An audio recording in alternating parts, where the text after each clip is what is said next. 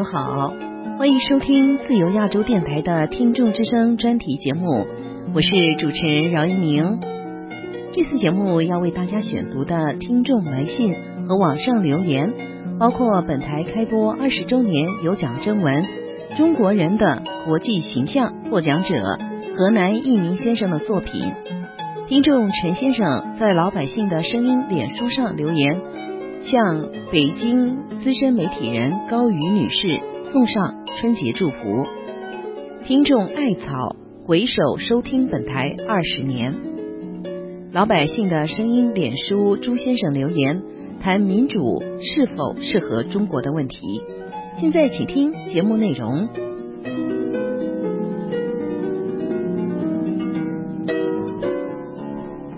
听众朋友，节目一开始，我们要继续本台开播二十周年有奖征文《中国人的国际形象》获奖文章的选读。今天要宣布的是第五位获奖者河南一鸣先生，恭喜一鸣先生！现在请和我一起聆听这篇获奖作品。长期以来，中华民族都以勤劳、勇敢、智慧的形象自居，但是。在一党专政的独裁统治下，国人道德滑坡、素质低下、知性缺乏、爱慕虚荣、盲目投资、无脑消费、蛮横无知等，便在国际舞台上显露无遗。中国的群体性事件逐年增多，更为中国人的国际形象大大抹黑。九零七抓捕律师，强拆商人。残害异议人士及其家属，无不显示国无法纪，怎么能给习主席的依法治国理念自圆其说呢？改革开放以来，代写的 GDP 不断增长，但国民整体素质与现代人仍然差距很大，如缺乏主体意识、缺乏独立思考能力、缺乏民主精神、创新精神不足。缺乏团队敬业精神，忽视心理健康等，制售假冒伪劣产品的违法行为，三十多年来屡禁不止，便是最好的例证。在政治领域也是如此，和中国关系良好的国家本就不多，表面上友好的国家有伊朗、朝鲜、苏丹、缅甸、柬埔寨等。这些国家在国际上的形象不怎么好吧？中国与这些国家为伍，是因为政治体制相近，还是拥有共同利益，来共同对抗整个西方世界？中国不断增加军队开支，研制武器，用老百姓的话说，你整天磨刀，寓意何为呢？中国难道就是别国人眼中的流氓头子？黑社会老大，你整天为了某些利益大力支持流氓政权，将来这些国家民主化后，人民是会感激你，还是会痛恨你？当年付出巨大代价打的朝鲜战争，保住了金家王朝，现在流亡到韩国的脱北者，恐怕都恨透了中国吧？因为没有中国的支持，朝鲜早就崩溃了。人民就获得了新生。中国在联合国支持卡扎菲政权，结果呢？现在的利比亚政权和人民不太对中国感冒吧？那些富裕文明、科技发达的国家，怎么没有一个是中国的盟友呢？中国将来继续做孤独的老大吧。人是软实力最好的传播体。提升中国人国际形象，需要每一个有良知的中国人，需要每一个有独立思考能力的中国人，需要每一个敢于为推动国家进步的中国人。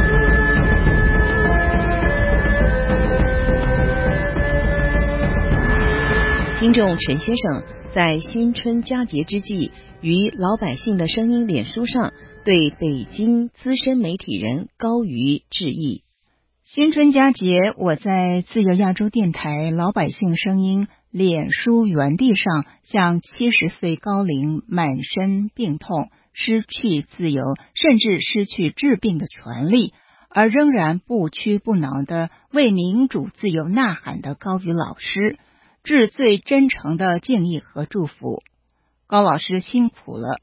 当下是中共统治下最黑暗的时代，正如老师在习近平上台之初所预见的那样，他会像希特勒、法西斯一样，用恐怖、用专制、用谎言，把已经痛苦不堪的中国复辟到毛时代。今天，这黑暗的一切正在中国上演，但并不说明他的梦幻可以在中国无限的发展。人民已经从噩梦中觉醒，民主自由的曙光已经出现。人们常说，噩梦醒来是早晨，而金鸡报晓的时代已经开始。我真诚的盼望和等待高老师和那些至今仍被希特勒剥夺了自由的记者、律师、异议人士、民权捍卫者。获得自由，我们同你们一起为中国的民主制度早日实现奋斗和振臂呐喊。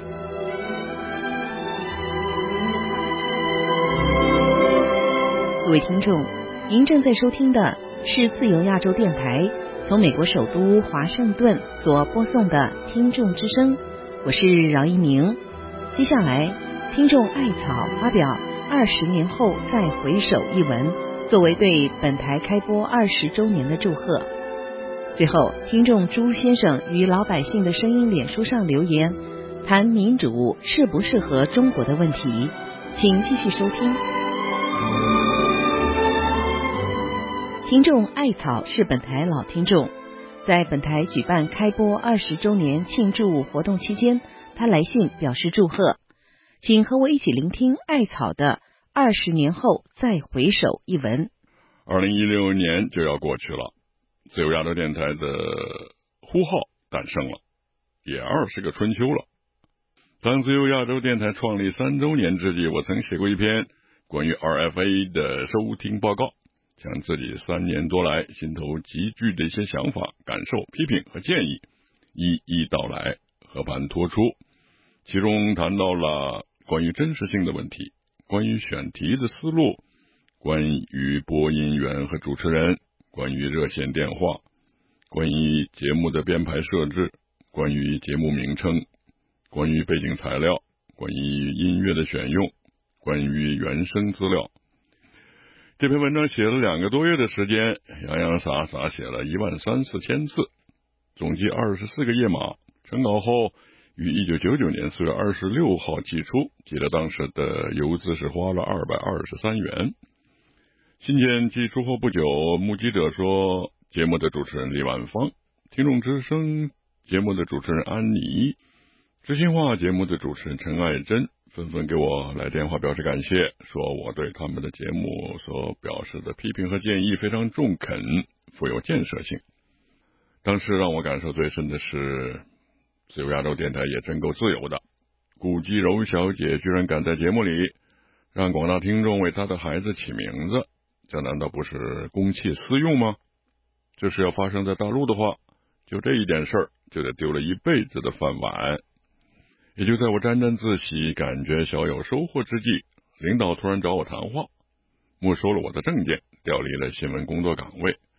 古吉柔小姐没有丢了一辈子的饭碗，倒是我丢了一辈子的饭碗了。从此以后，自由亚洲电台的节目还在听，但是一个字也没有再写了。这一停笔就是十六七年过去了。这期间，目击者说停播了，听众之声换人了，李万芳走了，安妮也离岗了，最近连听众热线的伟莲也不做主持人了。今天古巨柔小姐的孩子也应该十七八岁了吧？二十年的时光过去了，我也由当年四十出头的人一晃踏过了花甲开外了。世事沧桑，岁岁重阳，不由得提起笔来写下今天这一段话，算是对自由亚洲电台二十周年的庆贺吧。答复艾草先生，谢谢您二十年来对自由亚洲电台不懈的支持。尽管我自安妮手中接过《听众之声》节目以来，从来没有读过您的来信，直到今天见到您的来信，感到非常欣慰。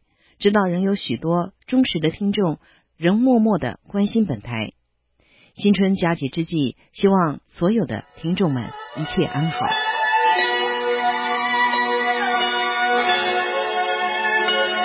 听众朱先生在老百姓的声音脸书上留言，谈中国的民主问题以及中国人民的素质是否适合实行民主制度。自古谋求变法的人都没有好下场。商鞅、王安石、戊戌六君子，因为变法就会伤害目前法律下得到利益的人。蛋糕的重新划分都是血腥的，可是很多时候让人感叹的是底层的不理解。随着上层既得利益集团的指挥棒发言，抨击变法的人，清末很多汉人因为革命党要求他们去掉裹脚布、剪掉辫子，而纷纷要求抹脖子。事实证明，任何朝代没有知识的底层。才最爱国，最容易统治。谋求变法的，以及如今中国谋求出国的、搞美国绿卡的，往往都是上层社会出国留学的，而底层更多的再憎恨美国侵略伊拉克、侵略阿富汗、侵略利比亚。美国给世界带来了无尽的灾难，甚至无知无畏的去用生命再次奉献朝鲜，要求和平台湾。当我每每听到有人说，用原子弹炸平台湾、炸平日本、炸平美国的时候，我十分感叹：难道在他们看来，生命存在的意义就是这样吗？中国底层有时候愚昧到一种无知的地步，他们不仅随波逐流的跟着新闻联播、央视去辱骂民主人士，甚至拼命的去巴结那些欺压他们的基层村官，甚至乐于这么做。我身边就有这样子的例子。某某的村长可谓是称霸一方，可是他所治下的村民甚至专门买那种农家鸡蛋，很贵的绿色食品去巴结村长，而很多时候他们不舍得给公公婆婆、自己的父母买鸡蛋补补。这就是中国，他们希望自己的后代考上名牌大学，然后当大官，以同样的方式去欺负和自己现在阶层同样的人，在他们看来。这是有本事的体现。有时候，中国底层的愚昧已经到了一种让人感到可笑的境界。记得日本地震时核泄漏，中国几亿农民纷纷囤积食盐，觉得这样可以防止核污染，真是炎黄子孙。在中国，如果一个满载食品的卡车侧翻在公路上，不出半小时就会出现一群人去哄抢，甚至警察的枪声都制止不住。有时候真觉得。中国很多人的思想境界以及素质根本不适合民主，反而暴力的镇压更能让他们变成顺民。当然，这一切道德的沦丧和文革后没有信仰、改革开放后一切唯钱论有很大的关系。中国社会的变革还要从提升整体民众素质和知识水平开始，取消愚民的应试教育。我们不需要一群会说话的机器。更不需要一群只会抢食的猪。可是，让中国民主化、改变中国人的素质，恰恰和中共的统治愚民、辱民、穷民、疲民、贫民的商军驱民武术相矛盾。归根结底，中国还是处于思想启蒙的初期。让中国老百姓思想达到欧美社会的水平，还需要一个很长的阶段。我想，短也得三十年。甚至五十年、一百年，可是历史浩浩荡荡，相信未来会证明我们是对的。每个上层社会的人都想移民欧美，他们哪个又想去朝鲜？听众朋友，如果您对本台的节目有什么意见和建议，请写信到香港邮政信箱二八八四零号。另外，本台的电子邮件地址是拼音反馈 a 一圈 r f a 点 o r g。最后，欢迎利用听众之声脸书和我个人推特账号是 r f a 下横线 r y m 进行联系。今天的听众之声就为您播送到这，谢谢您的收听，我是饶一鸣，祝各位周末愉快，下次节目再会。